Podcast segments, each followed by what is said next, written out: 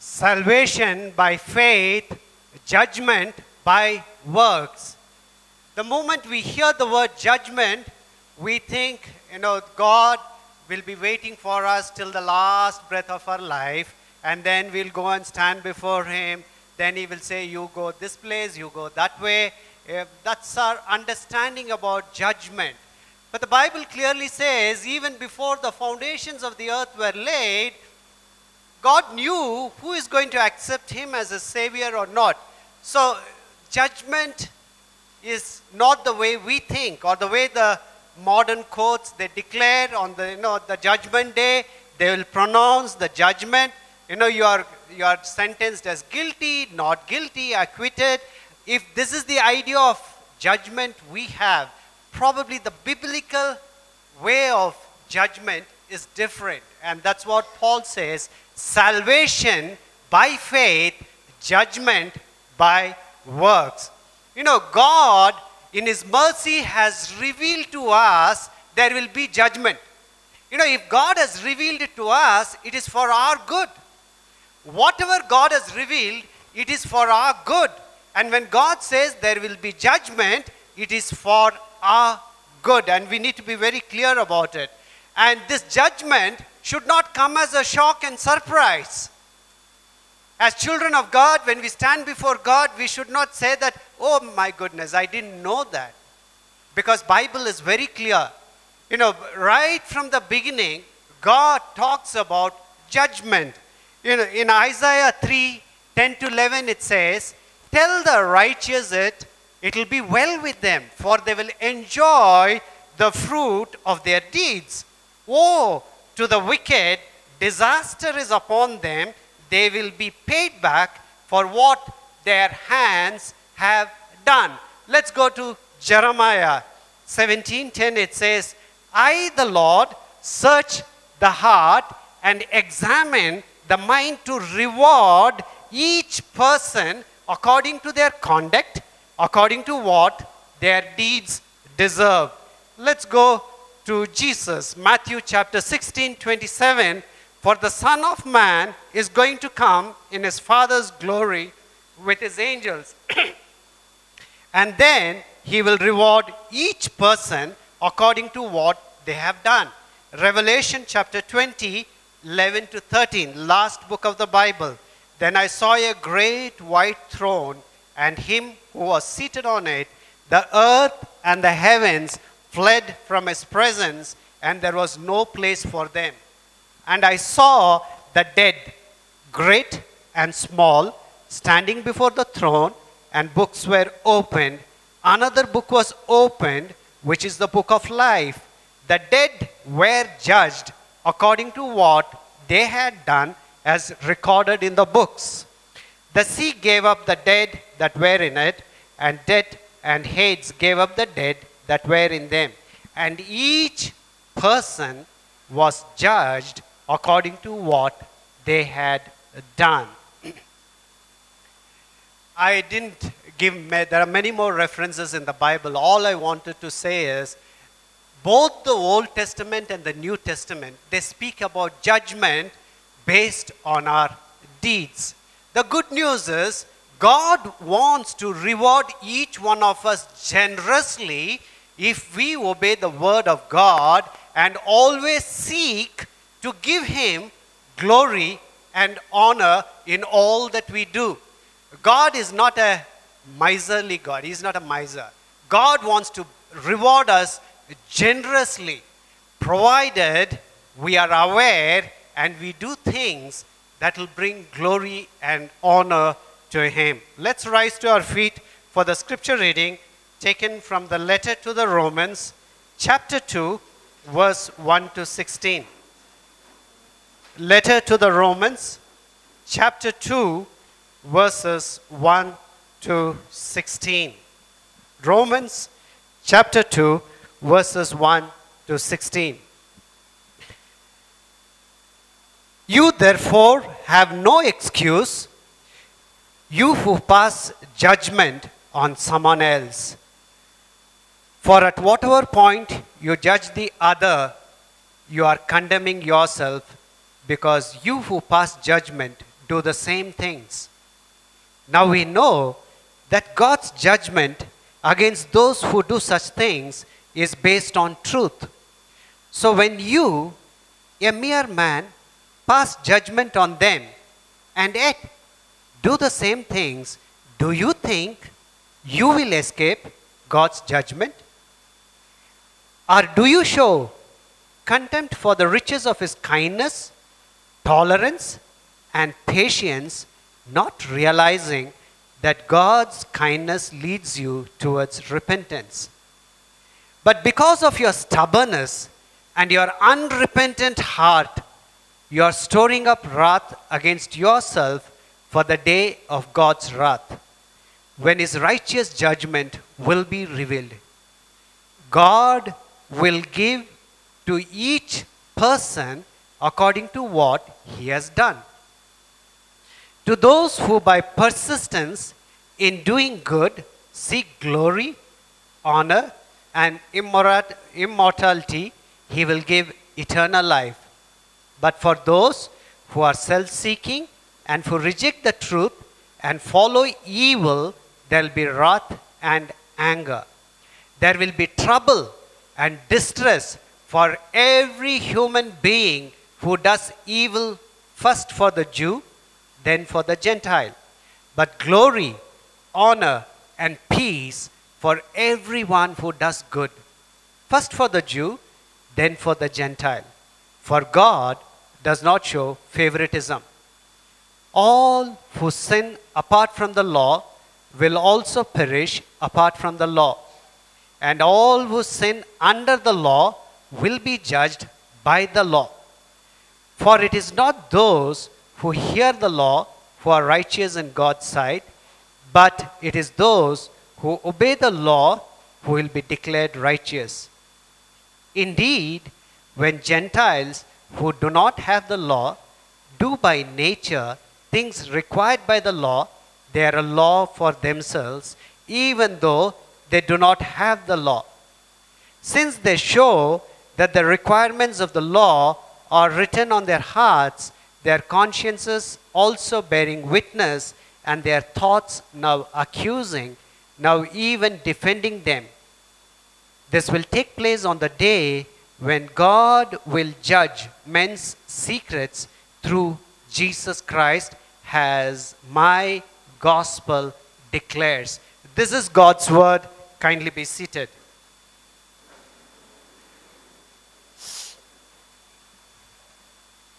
The passage appears to be very simple and straightforward. It embraces several truths in it that there is always a scope for misinterpreting if we don't study it carefully.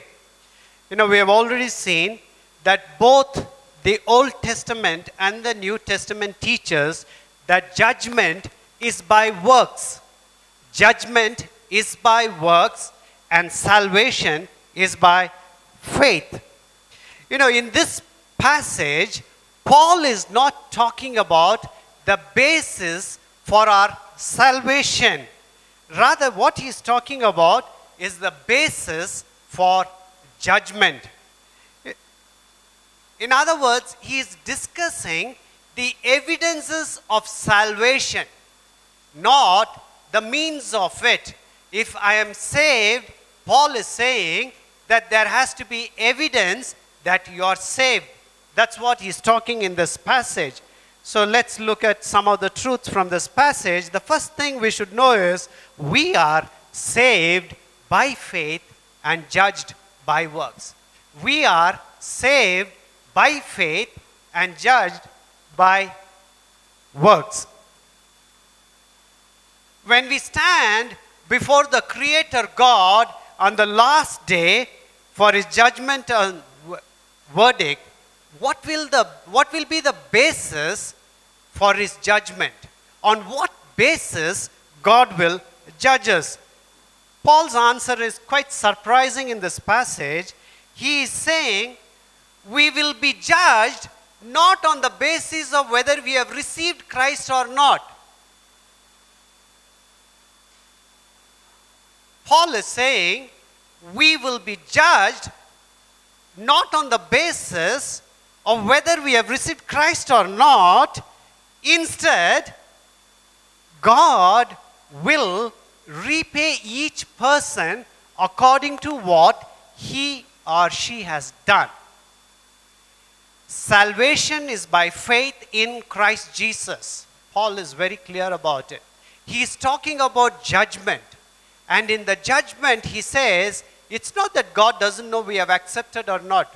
The judgment day will be basically to reward us.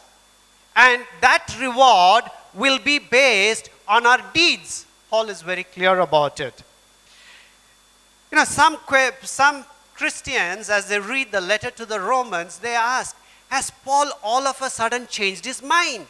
Because we all know in chapter 1, 16 and 17, he said, For I am not ashamed of the gospel, because it is the power of God for the salvation of everyone who believes.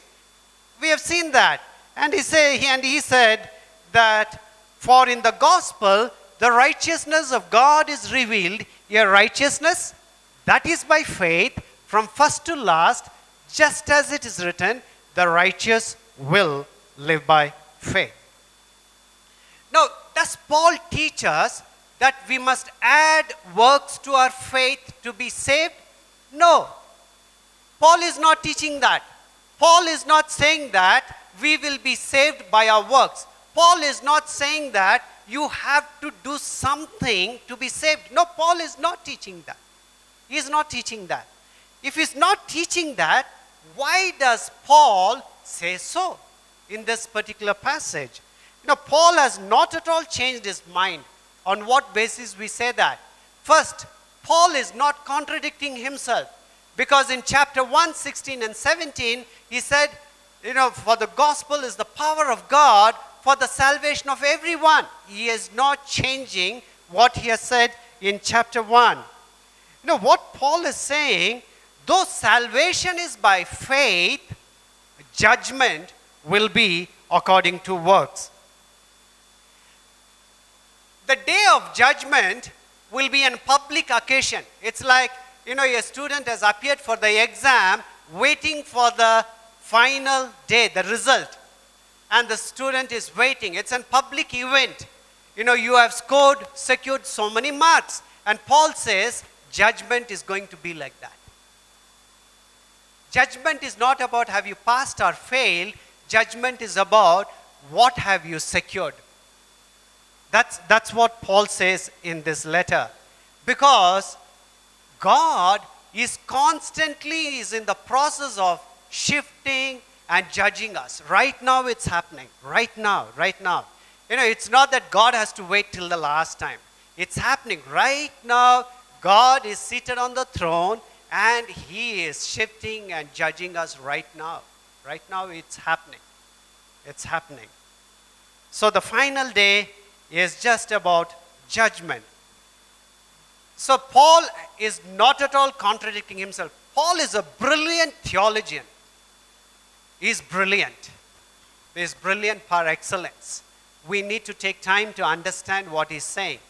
So he is not contradicting himself. He is not saying salvation is by works, salvation is by faith in Christ Jesus.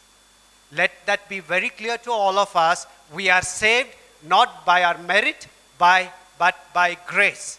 God, in His grace, has saved us, but judgment will be according to our deeds.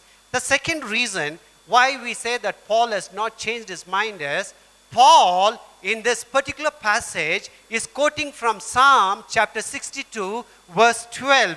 And he says, Surely you will reward each person according to what he has done. So, Paul is basically quoting this verse, Psalm 62, 12, in Romans chapter 2, 6. He says, Surely he will reward each person according to what he has done. So if you go back to Psalm chapter 62 and we study what this past psalm is teaching, uh, talking about, we find it's quite illuminating because in this particular psalm, the psalmist is talking about two groups of people. He's talking about two groups, and one group is plotting against God's chosen king. Uh, in Psalm 62, 3 and 4, he says, How long will you assault a man? Would all of you throw him down? This leaning wall, this tottering friends, they fully intend to topple him from his lofty place. With their mouths they bless, but in their hearts they curse.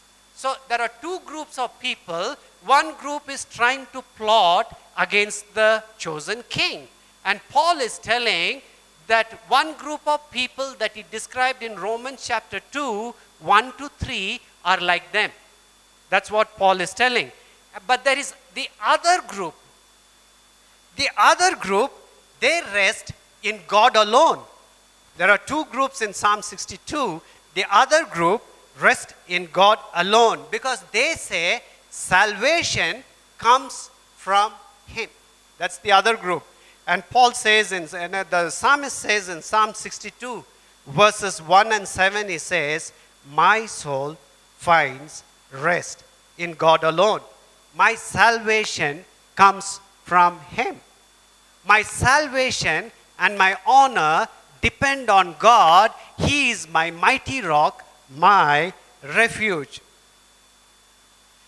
What Paul is telling is, you know, they say salvation comes from God, and once they say that salvation has come from God, they make God as their rock, they make God as their center.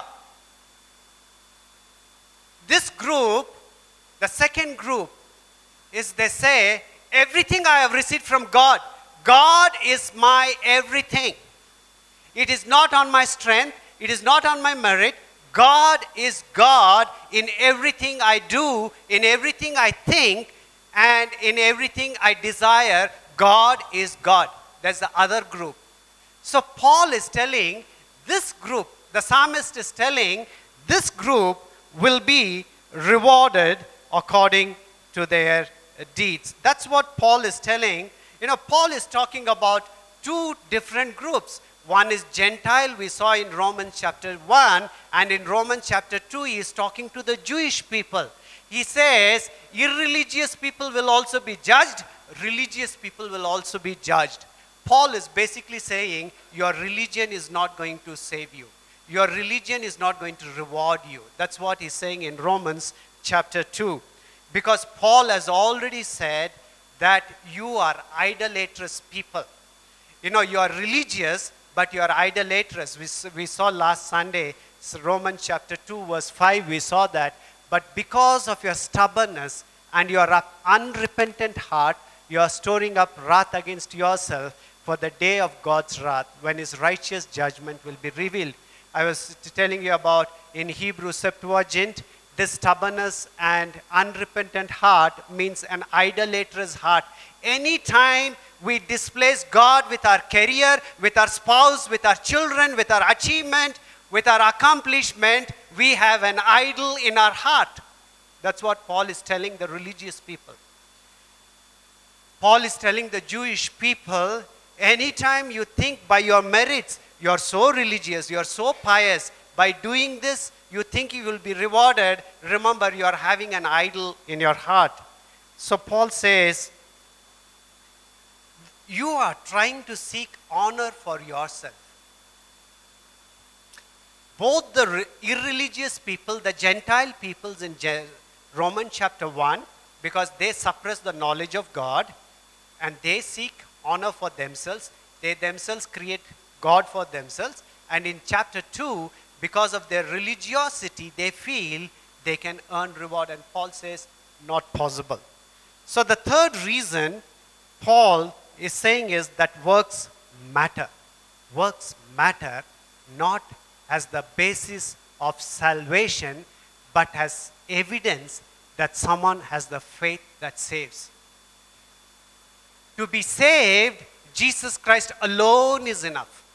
To be saved, Jesus Christ alone is enough. But to be rewarded, that's not enough. That's more than that. Paul says, for to be judged, works matter. Works matter. That's what Paul says. On the day when God is going to reward us, He is going to reward us, where He is going to judge us based on our works. So Paul says works matter not as the basis for salvation, but as the evidence that someone has the faith that saves. A saving faith will always result in doing good. A saving faith will always result in doing good. So that's what Paul says. In, in Psalm chapter 62, if you have seen, Paul is talking about the two groups. One group, basically their relationship with God is so, it is so intimate. They call their God, you are my rock. You are my salvation. Their relationship with God is so personal and so intimate.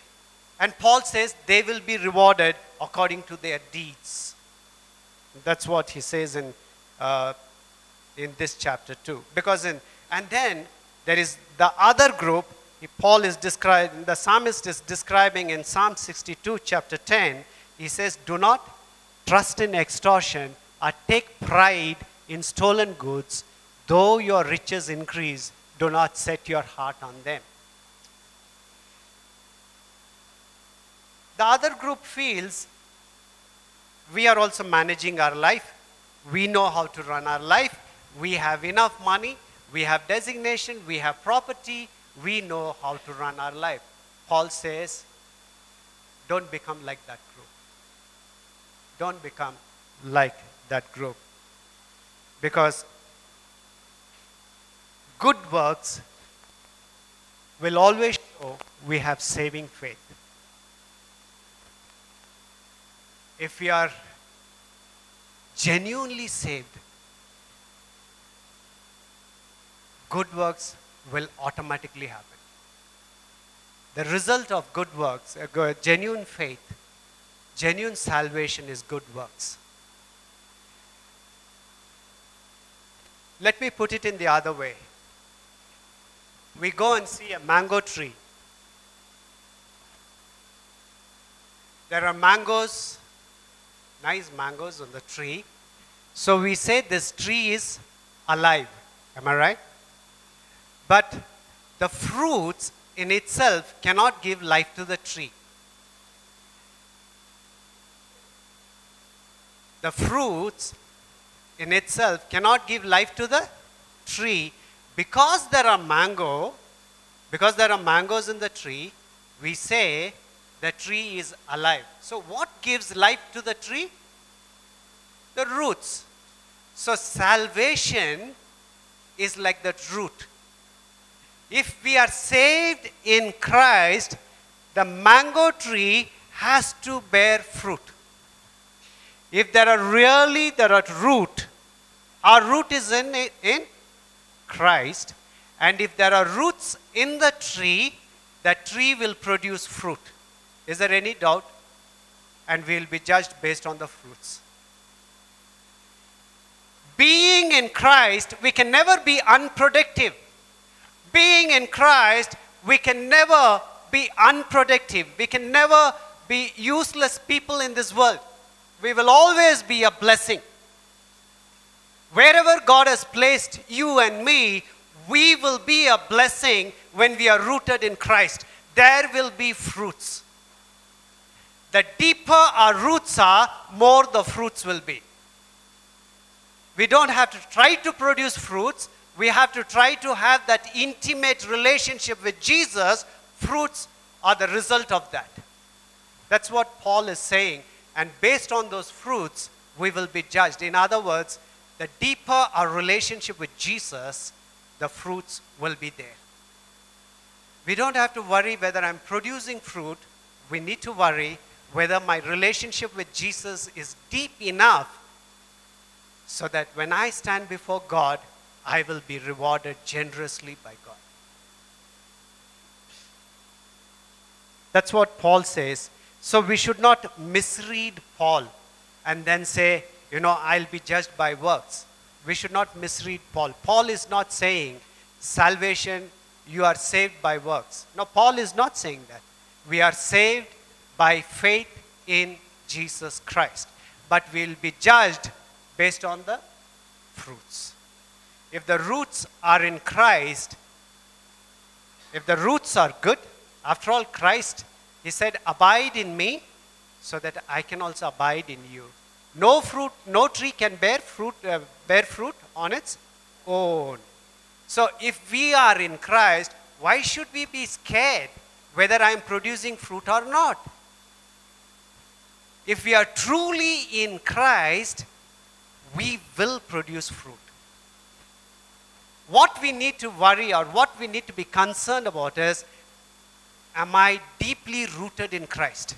Am I deeply rooted in Christ? That's what should be our concern. If the works of our hands are not being changed and informed by the faith we profess to have, whatever work you might be doing, you may be a software engineer, you may be a teacher, you may be a doctor, you may be a pastor, you may be a housewife, whatever, whatever may be the profession. If the works of our hands are not being changed and informed by the faith we profess to have, it is right to ask whether our faith is genuine or not. If, in other words, in your workplace, if you are not affected by your faith, the way you work, the way you deal with others, if faith is not playing any role in it, then that faith is not genuine faith. In your relationship, as husband and wife, as father to your children, if, if that faith is not playing a role in that, then the faith is not genuine. Th- these are the words from the Bible, these are not my words. Sometimes we don't like to hear these words, but these are true words. This is in the Bible. That's what we. Then, the, then you know, even in Hebrews, if you if read carefully, it will say things that accompany salvation. You know, we are saved. We are saved without doing anything. Just believing in God, we are saved. But, but we, when we are growing, we should not remain there. There are things that accompany salvation. We should be careful about that. If you want to read, you can go and read Hebrews chapter 6, 9 uh, later at home. Now, how can we know that faith, our faith is genuine? How can we know whether my faith is genuine? And Paul gives the answer. He says there are two tests. In Romans 2 7, he says, To those who by persistence in doing good seek glory, honor, and immortality, he will give eternal life. Paul is giving two tests to say that whether our, our faith is genuine or not. It is not just by taking the name of Jesus our faith is genuine. Paul says the first test is persistence in doing good. We have to persist in doing good, or in other words, in leading a godly life, we have to persist. We have to persevere in leading a godly life. Salvation is not an one time event, it's a constant event. It continues day after day after day. It's not a one time event I have accepted, bye bye. That is not salvation. Salvation is a lifelong journey and it, you persist and you lead, we lead a godly life. That's number one test for genuine faith. The second test is we seek glory, honor, and immortality. You know, all this refer to qualities that come from God glory, honor, immortality, all these qualities, they come from God, and we can find these qualities when we have that relationship with God.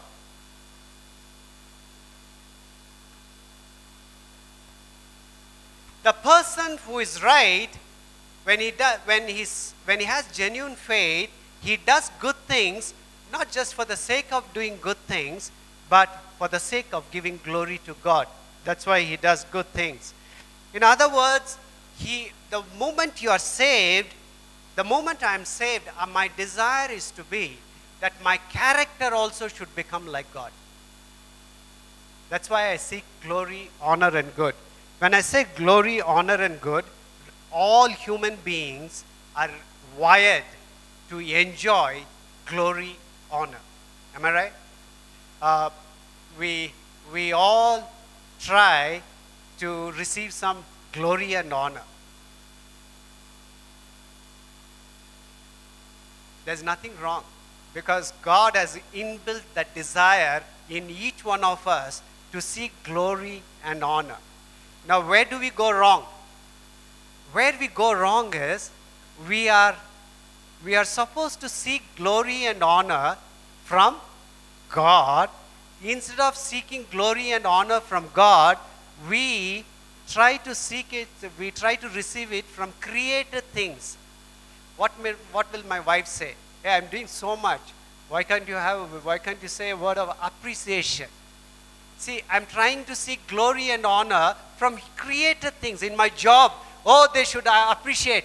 You know, it's not that I work, whether my manager appreciates or not. I am working for God. My God should be glorified. That is genuine faith. Everybody got promotion. Why not me? You will not get promotion because you, did, you didn't work for the manager. You work for God. God will reward you at the right time. That's what's known as seeking glory and honor from God. But the human uh, thing is, we always look for them in created things, not the creator. If we have worked for 10 years, 20 years, it's, it's, it's good for us to ask ourselves have I really glorified God in and through my profession? Unless you are in an illegal job, which no one is, in every job, wherever you are, you are supposed to glorify God. You may be a homemaker, you may be a teacher, you may be just doing ordinary, mundane things. But if you can't glorify God in the mundane things, there's something wrong with our salvation. With our faith itself, there's something wrong. We do things because we will be noticed, we'll be appreciated. If somebody doesn't appreciate us, we feel bad because we have worked for the person, not for God. If we work for God, criticism, lack of appreciation is not going to accept, uh, uh, is not going to affect us. Our productivity will always remain high whether we get a commendation card or not because we are working for God. That, that's why Paul says the faith is genuine. And Paul says God will give eternal life to those who seek in knowing Him. Now, how can we know that our faith is not genuine? I said, how can we know our faith is genuine? I said, we should persevere in godly life and seek glory and honor. How do we know my faith is not genuine? And Paul gives an answer in Romans chapter 2. But for those who are self seeking and who reject the truth and follow evil, there'll be wrath and anger. Again, he is giving two tests. They are self seeking. They are self centered people. The first thing is they are self centered. You know, in everything they do, they are thinking about their own interest. So if we are doing that kind of, if we are leading that kind of life, then our faith is not genuine. Jesus Christ said, For even the Son of Man did not come to be served, but to serve and to give his life as a ransom for many. So if we are self centered in everything we do, then our faith is not genuine. We do things so that we'll be appreciated. We do things so that I'll be benefited. I do this, I scratch your back, you scratch my back. Faith is not genuine if you have that kind of approach. And both religious and irreligious people, they do this. Self centered people. We can be religious but still be self centered. The second test that he gives is reject the truth and follow evil. Reject the truth and follow evil. You know, this is the group of people who lack the spirit of teachability. You cannot teach because they know. They know the law of God and they say that we know. You, the customs and traditions will take priority over the law of God. So, if we, if we religious people follow this trend, Paul will be addressing in this book religious people. He's talking to the religious group of people, Jews who were religious, who are following their traditions and customs. And Jesus, quite often, he encountered the Pharisees and said, You have lifted up your traditions and customs above the word of God. So, if, if that is the group, Paul says, you really don't have genuine truth. You know, we should be ready to submit everything, our every conviction, our, our belief, we should bring it under the Word of God. When do we ha- truly have the understanding of the Word of God? Richard Rohr, Breathing Under the Water, in his book, he writes, When do we really say, you know, we say, God, give me the understanding to study, to know your Word? He says, we understand something when we come under that and stand. If you want to understand the Word of God, we come and stand under the Word, and then only we receive the understanding.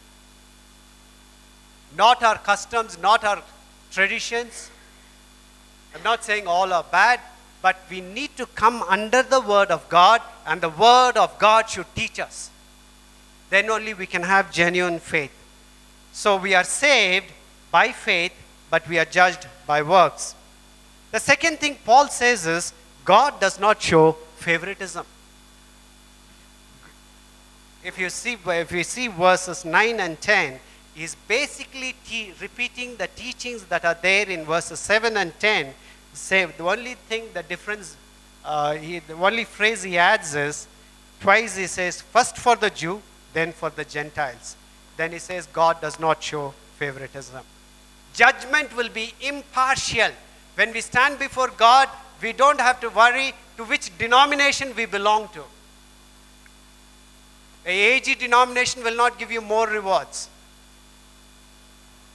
It is not the denomination which will give us rewards. Or it's not because I was born in such and such a family, so I'll be rewarded. I'm a Jew, so I'll be rewarded. Paul says, no favoritism from God. What matters is not who we are, but what we do. What matters is not our family, our cultural background, Jewish, Christian, church going, and not church going, and so on, but how we decide to relate to God. It's on our relationship with God that will decide our judgment. Paul is giving a warning in this letter. You know, first he says, For those who know what God commands and they don't obey him, they'll be judged by the Lord. If you know the word of God and if you don't obey the word of God, you will be judged by the law.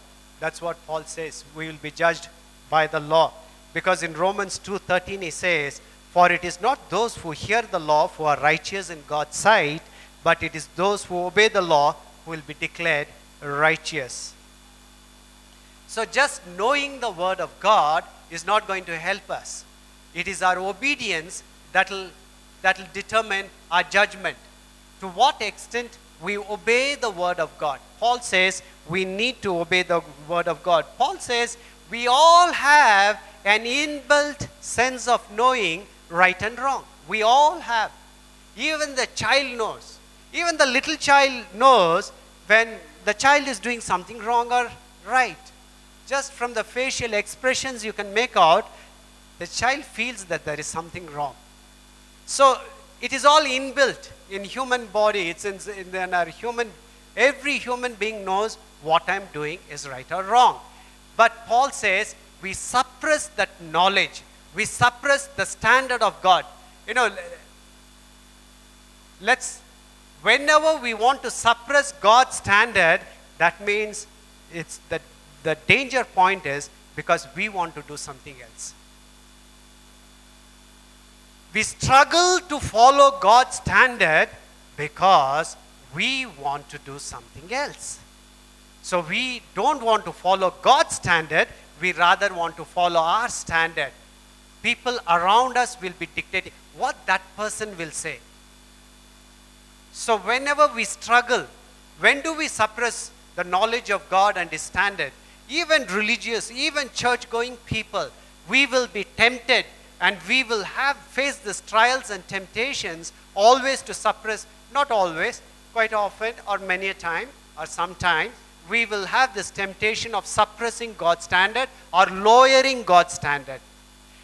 Whenever the temptation comes, we need to ask, okay, I'm lowering the standard, what my heart wants to do. My heart wants to do what I want to do. That's my idol. That's my idol.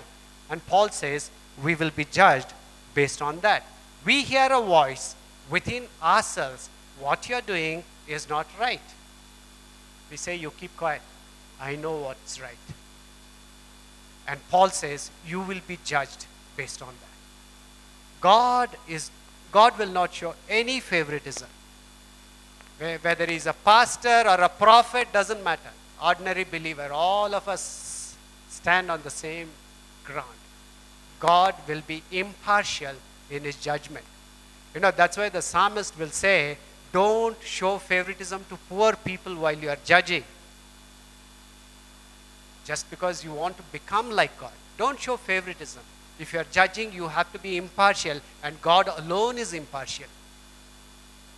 And He will judge us rightly. The third thing He says is no wrath, no cross. If there is no judgment, there is no cross. Why does Paul say so?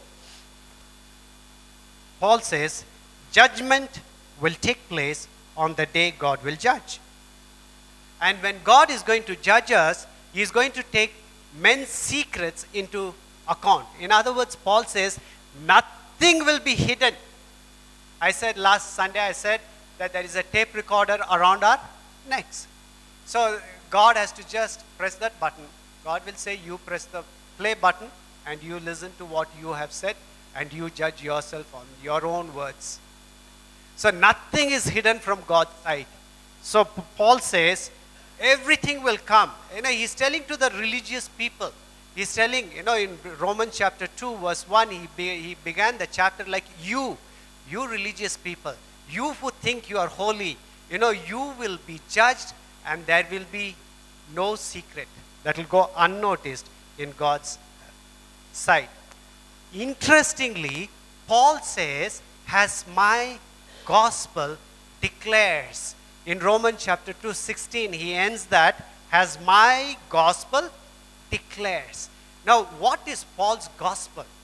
As my gospel declares. Paul says, God's judgment is fundamental to his declaration about God's Son.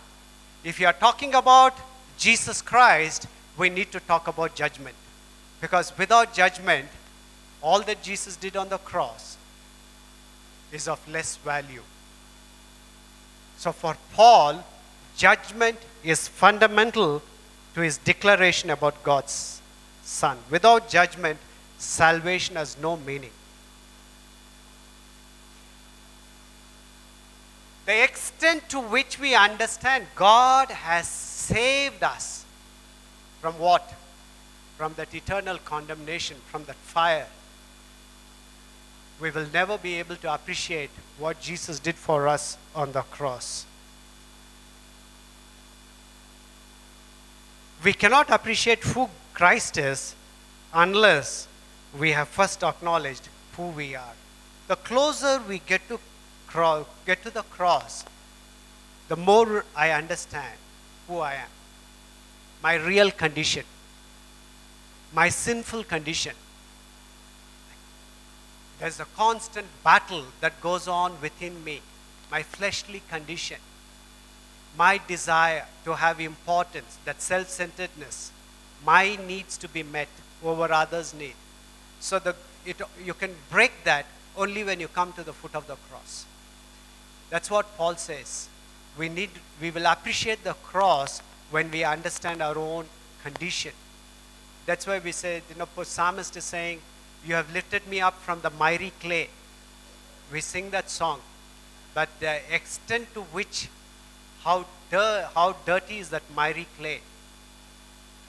We are not, you know, we don't have to feign ignorance because we understand our own mind the kind of stinking thoughts that passes through our mind.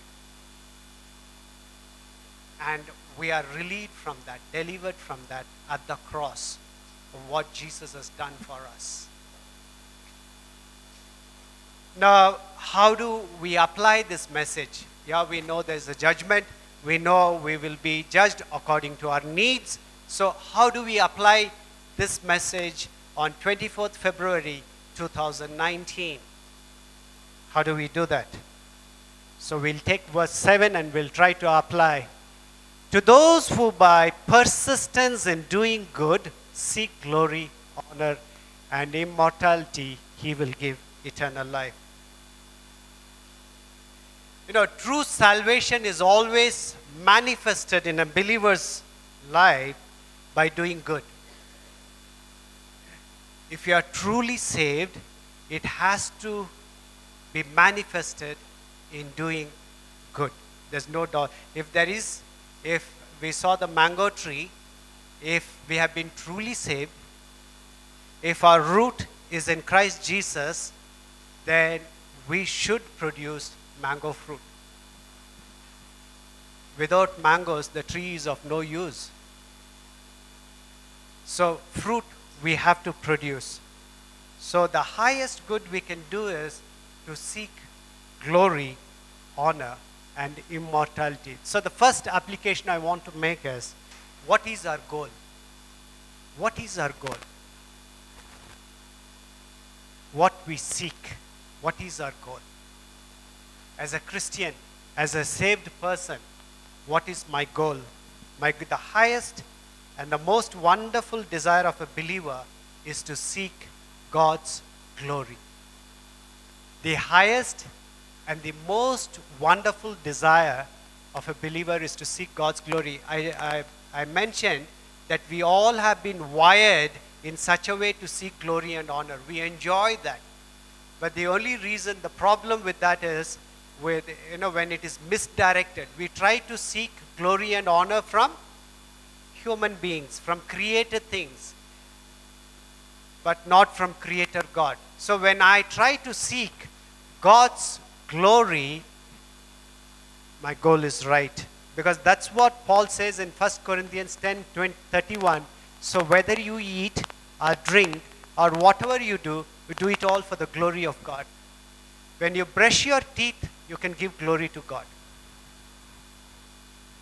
Yes, at least there are a few teeth that are, that are still there. You can thank God. He has given you 32, they are intact. You can thank God. Every activity we can do by seeking His glory. You do, you help others not because they will be indebted to you or they'll be grateful to you, but I am seeking God's glory because of what He has done. So that is our goal. Our goal in life is to seek God's glory. Even you do a menial job, you say, God, thank you for this opportunity. I'm doing it for you. That's the way we seek God's glory. You know, to live to the glory of God is to manifest the very nature of God as a willing vehicle for His own divine working. Now, we are all God's people. So, if you are God's people, if God wants to work in and through our life, first of all, we need to be willing. If we are willing and say, God, you manifest your glory the way you want, God will take you through difficult situation because that's, that's where God's glory is manifested. The harder the situation, the greater is the glory. But are you willing to go through that? You can avoid all the difficulties and you can short circuit that, but there is no short circuit. If you short circuit God's process, you will never reach the destination. You lose the blessing. The blessing is always going through the darkest valley. You don't seek the darkest valley, you seek the good shepherd. He will take you through the darkest valley. Then you will say, Surely your goodness and love will follow me all the days of my life. None of us will like to go through darkest valley, But if we seek God, we will know this good shepherd will take us through the darkest valley also, so that his glory is manifested.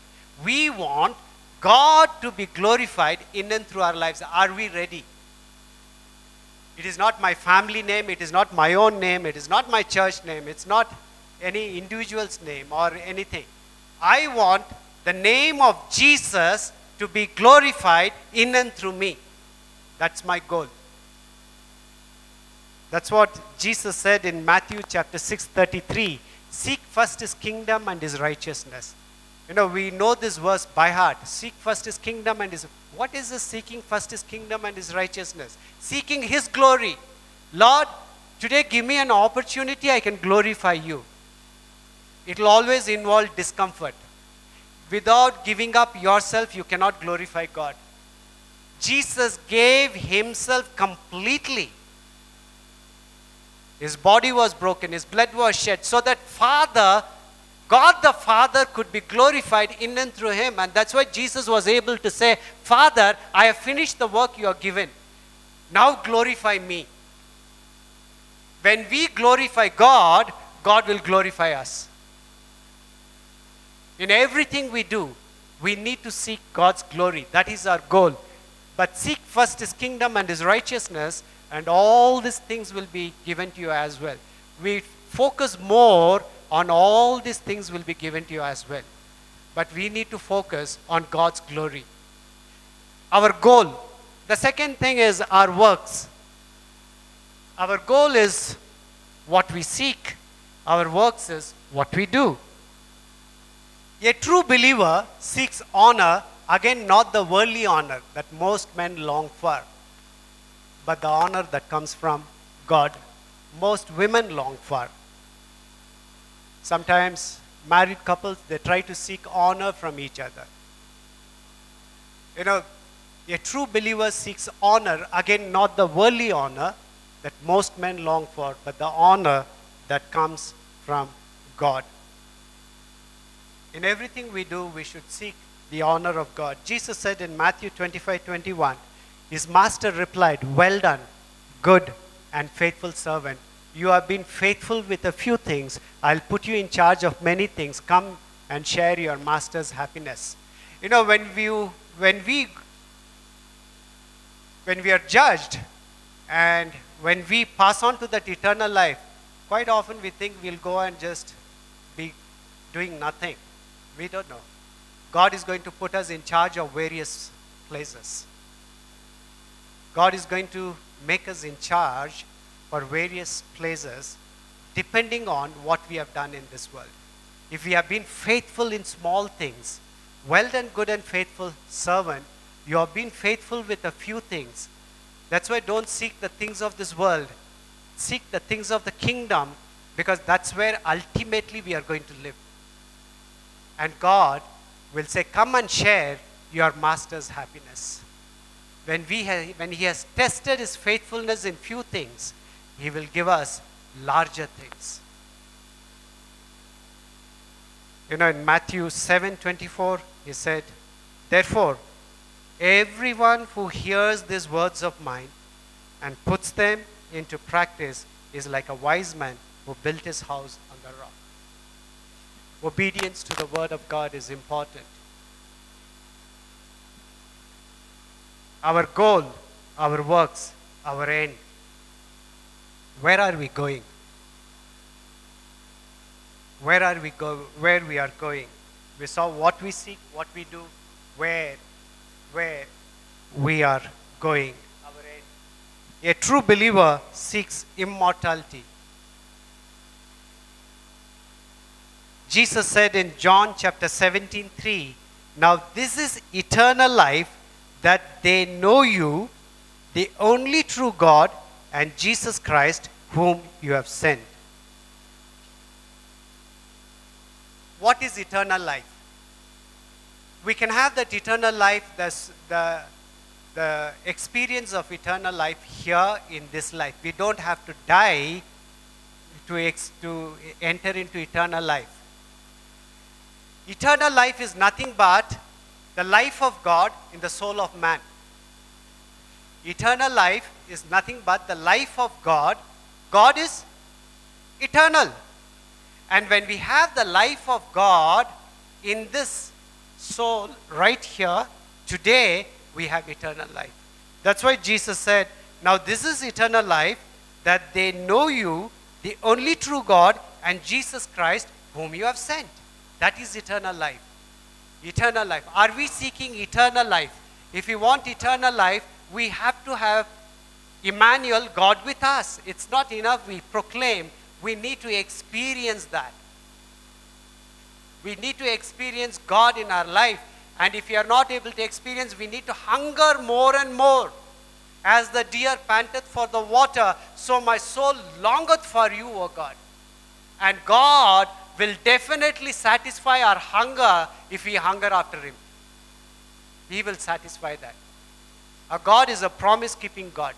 If we seek Him, He's not going to hide Himself, He's going to reveal Himself to us.